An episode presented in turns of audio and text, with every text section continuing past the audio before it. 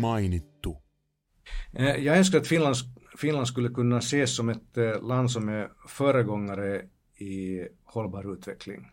Och speciellt de här FNs mål för hållbar utveckling, Agenda 2030, att Finland verkligen skulle kunna stå upp och visa exempel på att eh, man tar utbildning på allvar, att man tar jämlikhet på allvar, man tar eh, hållbar eh, produktion och konsumtion på allvar, att man tar eh, naturens mångfald, biodiversitet på allvar och att man tar internationellt samarbete på allvar.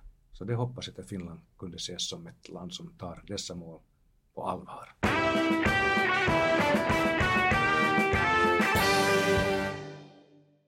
Välkommen med René Söderman, ledande sakkunnig för arktiskt samarbete vid utrikesministeriet.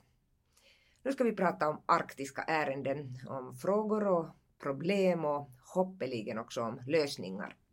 Du har just kommit hem från Levi där du har jobbat en vecka med de här frågorna och snart lite mer om det. Men först har jag en uppgift. Hur skulle du beskriva det arktiska området? Arktiska området har väldigt många definitioner.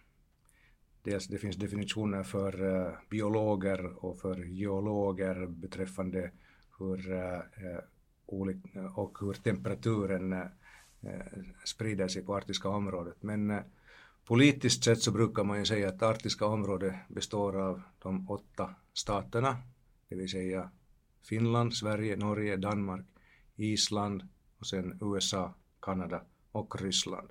Och allt det som är norr om det, det vill säga Eh, det här norra ishavet. Så det, det utgör arktiska området. Och för Finlands del så brukar man ju säga att hela Finland är arktiskt. Och varför gör man det? Nu bland annat därför för att det finns så väldigt mycket arktiskt kunnande också i södra Finland. Till exempel 60 procent av alla isbrytare som har byggts i världen har ju byggts i Helsingfors. Så det gör också Helsingfors till en arktisk stad. Titta. Ja, så det är inte liksom, definitionen är inte bara det där området utan, utan kunnande också. Där finns kunnande och sen eh, just det här eh, själva eh, forskning i de arktiska frågorna bedrivs ju också på annat håll än i de arktiska länderna. Det finns ju också universitet utanför de arktiska staterna där man också bedriver arktisk forskning. Och tittar man på forskningen i Finland så finns det ju stort sett tre stora universitet som sysslar med det. Det är då Lapplands universitet i Rovaniemi, Uleåborgs universitet och Helsingfors universitet. Och Helsingfors universitet lär nog vara den största i arktisk forskning i Finland. Så det gör också Helsingfors till en arktisk stad. Och när kom man på det här samarbetet? Det är ju ett mycket omfattande samarbete. Så vem, vem hittar på att, att, att det här behövs? Det här arktiska samarbetets eh, historia kan eh, väldigt kort eh, beskrivas som så att eh, första gången när det kom eh, så att säga, på agendan var väl eh, 1987 när eh, Mihail Gorbatjov, eh, dåtida president för Sovjetunionen, höll ett tal i Murmansk. Det var då en under kalla krigets tid men han lyfte fram frågan om att kanske tiden vore mogen för samarbete inom miljöskydd i det arktiska området. Och sen tog det några år, Finland så att säga började bolla med frågan och 1991 helt formellt då så hölls första arktiska ministermötet i Rovaniemi i Finland. Då undertecknade man någonting som då kallades för det arktiska miljöskyddsstrategin så det här är ganska ungt egentligen. Ja, det är ganska ungt, det är lite mer än 25 år sedan och eh, sen Arktiska rådet som är idag det är liksom den främsta forumet för arktiskt samarbete grundades sedan 1996. Så att det är ganska ungt samarbete jämfört med många andra samarbetsformer men ack, ändå så viktigt. Viktigt och, och om jag förstår rätt så på något sätt också ganska bra fungerande. Ja, det fungerar ju nog bra. Det är väldigt, om vi talar om Arktiska rådet så det är ett samarbetsforum för eh, åtta länder och sex urfolksorganisationer. Och alla sitter vid samma bord. Visserligen är det ju de här länderna som har eh, då beslut där. Men eh, att ha de där eh, sex urfolksorganisationerna där också samerna är med, det gör det till en ganska unik forum.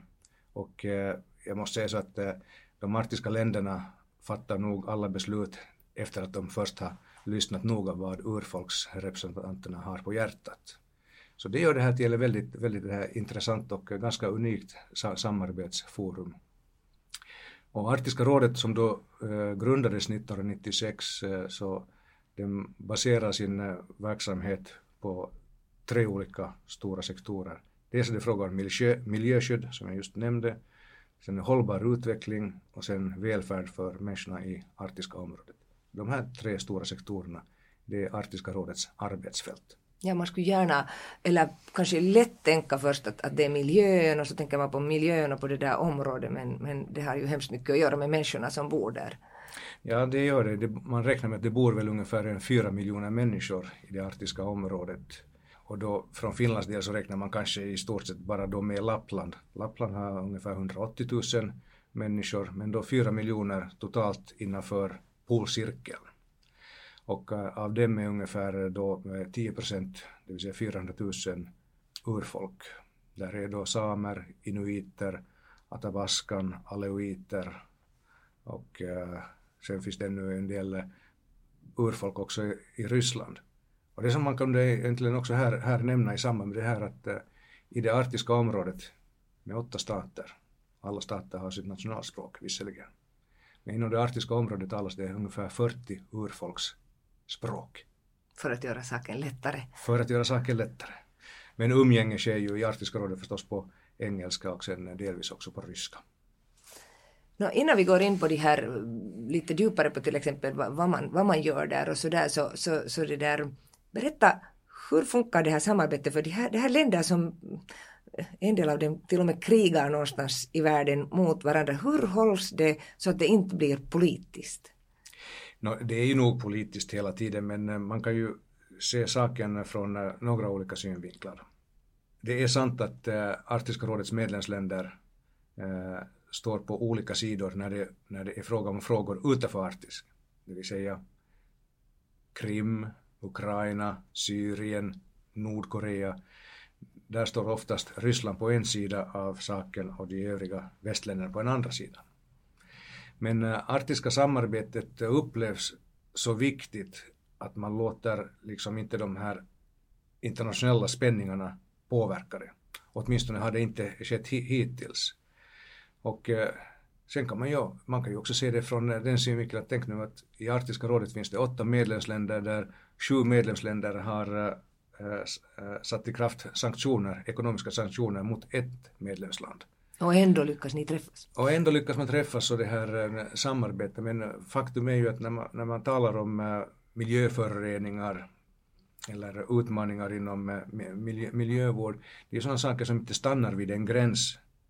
Föroreningar flyttar sig liksom från många, många långa avstånd. En del av dem förflyttar sig inom Arktis från ett område till annat, men mycket föroreningar kommer också från utanför Arktis och påverkar då förändringarna i Arktis. Och det är, man ser det här eh, arbetet bara så, så viktigt att eh, tills vidare så låter eh, stormakterna det här arbetet fortsätta. Och det är också förstås i Finlands intresse att det här arktiska samarbetet kan fortsätta. För Arktiska rådet som sådant är ju ett arbete som också på ett sätt tryggar fred och stabilitet i området. Och kanske man kan tänka sig att om det förs sådana diskussioner där man lämnar utanför de här problemen så bygger det ändå någon sorts uh, fredsprocess. No, det kan man säga, det gör det, gör, det, gör det nog. Och, eh, samtidigt från en politisk synvinkel så det Arktiska rådet erbjuder en, en fredlig plattform för eh, Ryssland att eh, hålla dialog med eh, USA och eh, med, med Kanada på, på lika villkor att där har man fortfarande en dialog, en dörr som är öppen hela tiden mellan dessa länder. Och det måste ju vara bra. Uh, om vi då tänker på de här, om vi börjar då från miljön till exempel, så, så vad, skulle du säga att är de största problemen ni nu i, i, rådet attackerar eller oroar er för? No, det som man oroar mest sig för i arktiska området är ju eh, den globala uppvärmningen och eh, klimatförändringen globala uppvärmningen i arktiska området sker, som många vet, dubbelt så snabbt som på andra, annat håll i världen. Och det, det förändrar eh, väldigt många saker. Där eh, det förändrar utkomstmöjligheterna för människorna som bor där. Tänk bara på eh, urfolksrepresentanternas, eller urfolken som har tidigare livnärt sig på jakt och fiske, de möjligheterna blir in, inskränkta. Man kan tänka sig då den infrastruktur som finns eh, till exempel i norra Ryssland när permafrosten smälter så eh, börjar också byggnaderna, husen så att säga med svaja. Eh, ett exempel från till exempel från Alaska när isen har dragit sig bort från land och vågorna slår in mot land. Erosionen när liksom fortgår och människorna som tidigare har bott vid kusten måste helt enkelt dra sig längre in mot land. Så det har väldigt mycket påverkan på människornas vardag i Arktis, den här klimatförändringen. Men så har klimatförändringen också den växelverkan med den övriga världen, att när eh, isen liksom eh, drar sig undan, på lång sikt betyder det att eh, den globala havsnivån kommer att stiga. När isen drar sig undan så påverkar det också klimatet ovanför Arktis som sen börjar sprida sig ut mot Eh, sydligare breddgrader och påverka väderleksförhållandena där. Så det här är en liten ond cirkel med den här globala uppvärmningen och eh, den påverkar ju förstås i Arktis mest människan som bor där men sen på längre sikt så kommer den påverka hela mänskligheten på övrigt håll i världen. Så det här eh, klimatförändringen är liksom den, den största saken som man nu fäster uppmärksamhet vid. Så finns det ju de som tycker att det finns ekonomiska möjligheter i att isen smälter också men, men det kanske inte väger upp till de här hotbilderna? Ja, eh, det har man kunnat säga att eh, vilka ekonomiska möjligheter än uppdagar sig tack vare att klimatförändringen eh, fortgår i, i Arktis så kommer de ekonomiska kostnaderna alltid att vara större på, på lång sikt. På kort sikt kan man kanske få ekonomiska vinningar med kortare här havsrutter eller lättare tillgänglighet av sällsynta mineraler. Men kostnaden av globala uppvärmningen kommer trots det att vara större. Det här är hemskt dystert. När ni sitter där och funderar på frågan, har, har, har ni några lösningar? Ja, eh, en, lösningarna är egentligen eh, sker på den globala arenan. Paris klimatavtal Eh, var ett eh, viktigt steg eh, mot att stävja klimatförändringen. Och i Arktiska rådet, där finns ju de åtta medlemsländerna, jag säger dem på nytt, Finland, Sverige, Norge, Danmark, Island, Ryssland, Kanada och USA som är bland de länderna som har mest utsläpp av koldioxid också i världen. Hur man än räknar det, per capita eller absolut sett. Så eh, vi försöker då hålla framme den här saken att eh, det är Arktiska rådets medlemsstaternas skyldighet att också se till att Paris klimattal följs till punkt och pricka och helst lite mera. För det är det enda sättet där man kan då eh, stävja klimatförändringen, den globala uppvärmningen som pågår i Arktis och som i sin tur påverkar klimatet och globala havsnivån och allt annat möjligt annat också i världen. Så på det, på det sättet, det är på den globala arenan som eh, de här lösningarna har eh, redan på ett sätt fattats. Nu är det bara frågan om att implementera det. Eh, ett annat steg i rätt riktning är sen FNs mål för hållbar utveckling, den så kallade Agenda 2030, som i stort sett alla FNs medlemsländer har gått med på att, att implementera. Och de globala målen, de är ju globala, men eh, de är också, eh, kan utnyttjas eh, i Arktis som inspiration. För det är ju frågan om sådana saker som utbildning, infrastruktur, hållbar produktion, alla de här sakerna som också är, är viktiga för, för arktiska länderna att, att hålla framme. Så FNs agenda 2030, målen för hållbar utveckling, är också en sak som Finland försöker hålla framme eh, i Arktiska rådet som, som en inspirationskälla för alla andra länder. Kan man då tänka sig att Arktiska rådet fungerar som någon sorts här lobbningsorganisation egentligen gentemot alla länder i världen också, också sig själva? No, det, det, gör vi delvis också och eh, en av våra uppgifter är ju att äh, gå ut till globala fora och berätta om den forskning, om det arbete som Arktiska rådet gör men speciellt med den eh, spjutspetsen att eh, vad förändringarna i Arktis, vad har de för betydelse för resten av världen? Och det är ju ganska, ibland ganska skrämmande att, eh, att läsa att de, det, det som man har förutspått som till exempel med global med havsnivåns höjning, det som man har trott att ska ske, inte alls stämmer, utan den globala havsnivån kommer att höjas mycket mera om den här farten av globala uppvärmningen fortsätter i Arktis. Lyssnar någon? Ja, det tror jag, speciellt ungt, ungt folk lyssnar. Här kommer en lite personlig fråga här. Äh, mitt i så går vi tillbaka till det här Arktiska rådet, eller det handlar om det. Men du är en tjänsteman vid utrikesministeriet och du jobbar med de här frågorna och du tar då äh, rapporter och för dem och sitter på möten. Får du inte en grym frustration emellanåt att det går så långsamt och, och, och det går åt fel håll och, och, eller, eller liksom hur förhåller du dig själv till det här? Jag förhåller mig nog äh, positivt realistiskt till det hela. Att, äh, Arktiska rådet och det samarbete som vi gör eh, med arktiska frågor, det kan bara ha en riktning och det är det att eh, vi kan stävja klimatförändringen som sker globalt och som påverkar då förändringarna i Arktis. Men det är klart att det sker, sker långsamt. I all internationell multidiplomati så hjulen snurrar väldigt långsamt men de brukar nog snurra åt, åt rätt håll.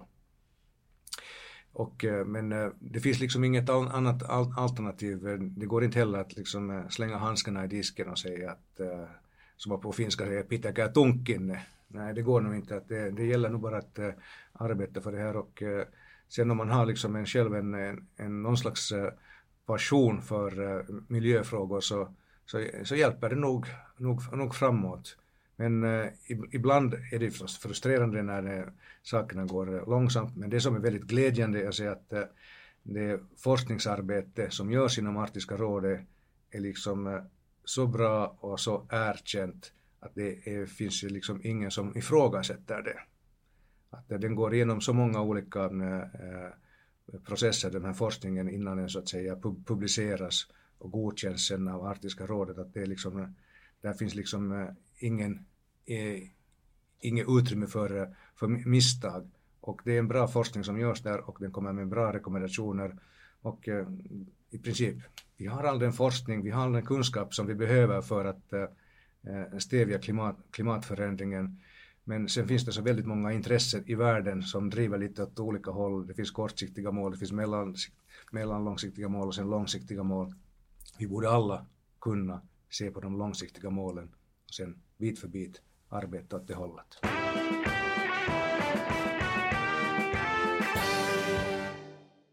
Nu har du suttit en vecka i eh, Levi på ett möte. Vad hände där? Under en hel veckas tid så samlades där både med Arktiska rådet, eh, Finlands meteorologiska institut hade sitt e-, eget eh, mötesprogram där också Världsmeteorologiska organisationen, det vill säga WMO, var också på plats. Eh, sen var EU, hade också sina egna möten där. Eh, det gick bara så att när eh, Arktiska rådet, eller när utrikesministeriet här i Finland beslöt att hålla Arktiska rådets tjänstemannakommittémöte i, i Levi just den här veckan, förra veckan i, i mars, så fick vi sen det här med hjälp av Meteorologiska institutet i Finland att de kommer dit och arrangerar ett toppmöte för alla arktiska staternas meteorologiska institut och eh, meteorolo meteorologiskt samarbete är ju ett av eh, de här prioriteringarna som vi har under det finländska ordförandeskapsprogrammet. Så vad Meteorologiska institutet gjorde var att de bjöd in eh, alla åtta arktiska staternas chefdirektörer för deras meteorologiska institut. Och det var då egentligen första gången som de alla åtta chefdirektörer för de meteorologiska instituten i de arktiska länderna satt sig ner vid samma bord och det här började fundera att vad kan de göra mera tillsammans för att, Eh, för att eh, hjälpa eh, både Arktiska rådet men för att hjälpa med här att få till stånd bättre observationer, bättre väderrapporter och framförallt det här bättre klimatforskning på det arktiska området. Och det var ganska fint folk kanske tänker att Meteorologiska institutet bara berättar hur det väder det är imorgon men de gör ju faktiskt lite mer. Ja, no, det finns ju två saker man kan egentligen, liksom, eh, om man vill eh, så att säga väldigt mycket förenkla det, att äh, Meteorologiska institutet äh, eller meteorologi ska ju se till att vi har väderprognosen för imorgon, men sen ska vi ha äh, också projektioner för klimatförändringen som går 5, 10, 15, kanske 20 år framåt.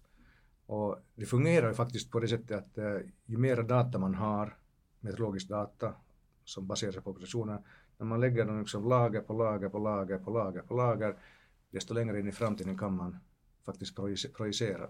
Och det är egentligen det samarbete som nu fick en bra skuff framåt.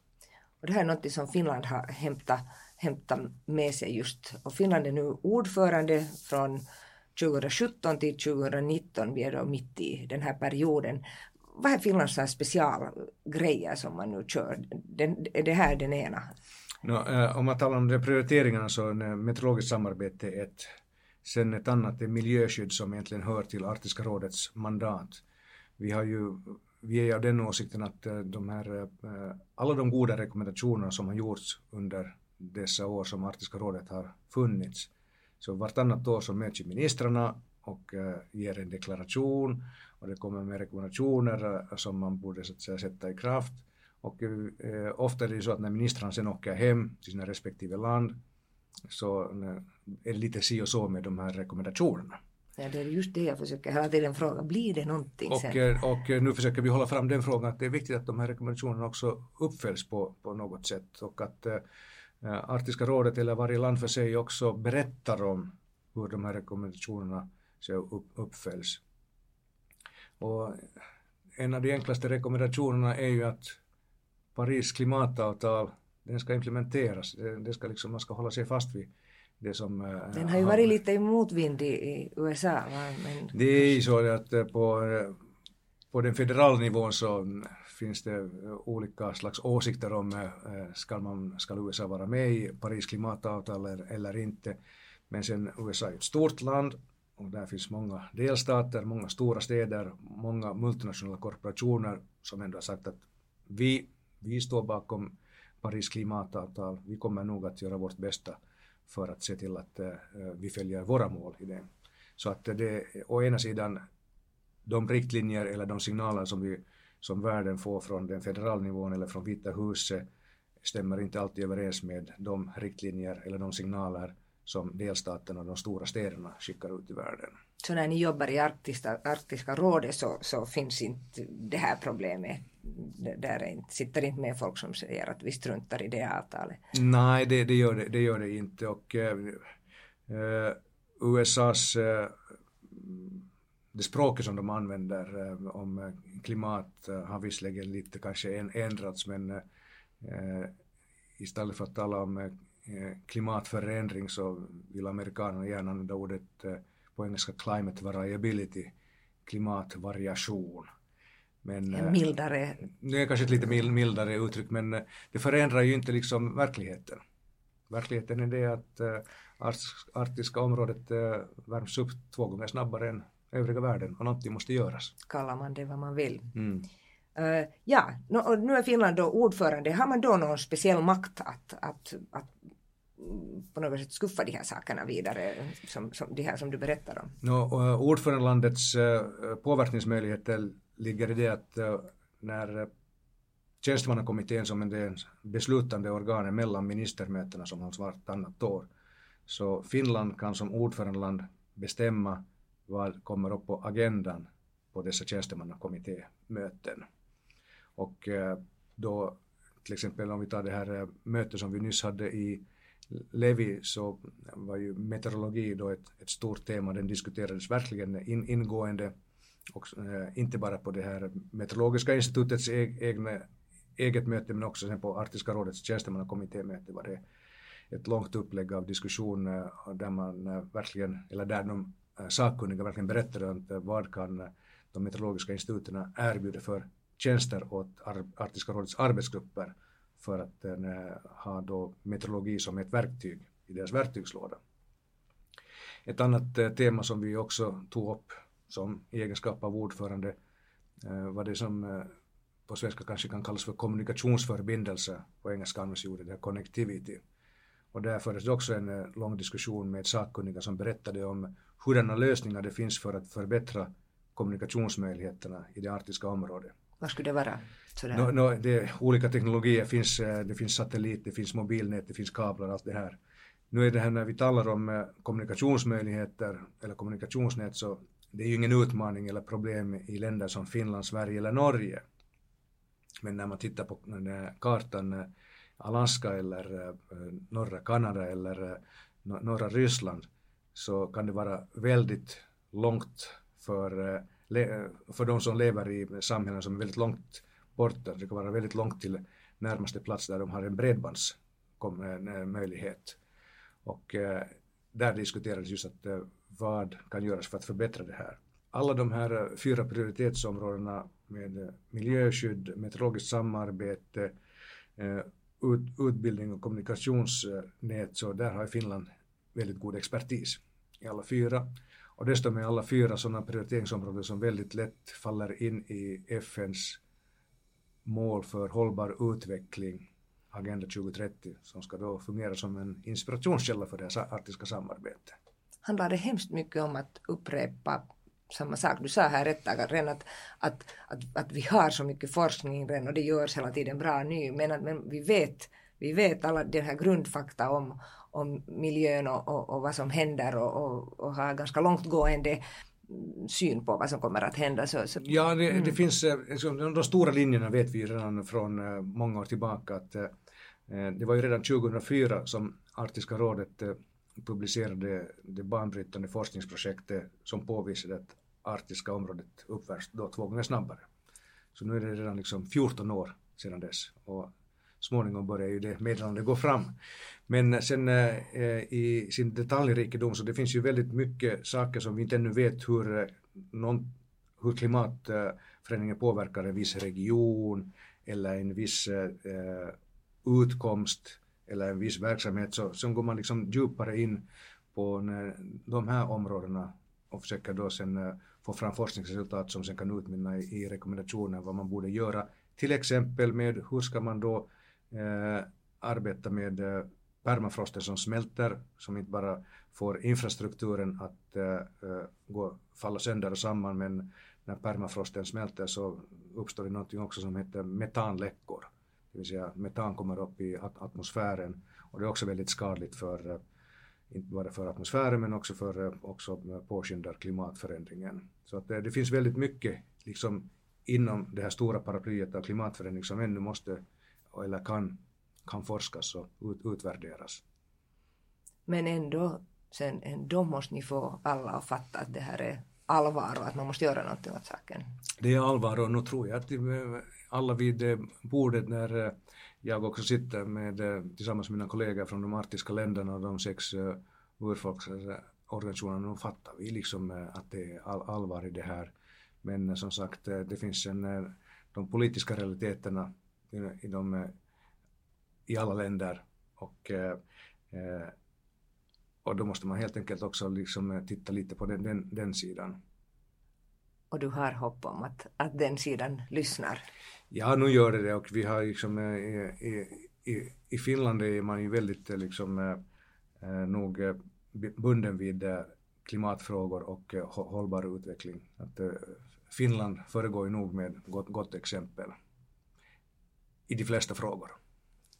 Och du vill inte berätta i vilka vi inte gör det? Ja, no, no, det går nog alldeles bra att uh, säga det. Fin Finland kanske inte alltid uh, varit uh, den bästa eleven i klassen när det gäller relationerna med det, det ursprungsfolk som lever i Finland, samerna.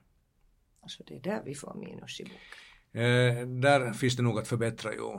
Att sa samerna känner nog eh, sin, eh, om inte nu existens, men utkomstmöjligheter nog hotade med eh, de eh, ekonomiska utvecklingsplaner som håller på att byggas upp för norra Finland med tanke på eh, en järnväg från Rovaniemi till Kirkenes i Norge, eventuella vindparker för produktion av elektricitet. Allt det här har en väldigt stor påverkan på samernas hembygd och deras möjligheter till utkomst och deras möjligheter till att leva sådant liv som de har levat hittills. Som sista fråga tänkte jag fråga när du, du ändå hela tiden låter hoppfull och det tycker jag att det är trevligt att höra um, för alla lyssnare säkert också. Så vad är en sån där sak som du tycker att, att, att det är jättefint att, att ni har fått gjort med i Arktiska rådet och det här och ditt jobb, någon, någon sån här enskild sak? No, eh, en enskild sak som är värd att nämnas att eh, trots den internationella spänningen som pågår eh, i områden utanför Arktis, med eh, den olagliga annekteringen av Krim och eh, krigshandlingarna i östra Ukraina och Syrien och så vidare. Så vi har lyckats bibehålla en arbetsro i Arktiska rådet. Och det är väldigt viktigt. Och vi har lyckats också, tror jag, bibehålla en, en ganska bra sån här framtidstro för, i Arktiska rådet. Om man följer med liksom med ett sånt här möte där det finns då eh, åtta länder, sex urfolksorganisationer runt bordet och så finns det det här eh, upp mot 40 observatörer som följer med. Där finns då med 12 länder och eh, ett tiotal eh, organisationer som följer, följer med vad det sker i Arktiska rådets tjänstemannakommitté. Så det är som en stor familj. En stor familj som har sina stora utmaningar och sina min, mindre utmaningar. Men eh, fortfarande så liksom det, det, vi är vid gott mod. Det finns framtidstro och eh, det här och eh, jag tror att den här familjen har också en framtid. Det är, det är nu en sak som jag skulle vilja lyfta fram att vi har lyckats skapa en arbetsro och en framtidstro för Arktiska rådet. Och en familj. Och en familj. Tack så mycket.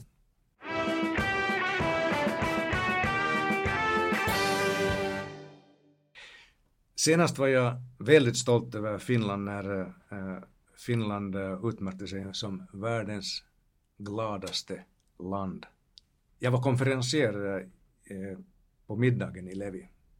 Och eh, då var det ju väldigt eh, trevligt också att ta upp den här frågan om att, om att eh, ett land som är, är glad, att hur, hur kan ett land vara glad som eh, största delen av året eh, lever i mörker och där det är så väldigt långa avstånd mellan människorna? Och finländarna som är vana med att hålla, märka sitt eget revir, att de inte kommer så, så, så nära varandra. Men men sen när man går tillbaka i, i historien, jag tänker på sådana saker att äh, Finland som äh, sen eh, äh, 1950-talet har förlorat mot Sverige i ishockey nästan varje år. Sen plötsligt 1995 vinner VM i ishockey över Sverige i Stockholm.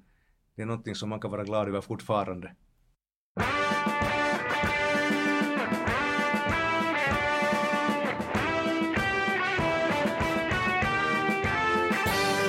Suomi mainittu.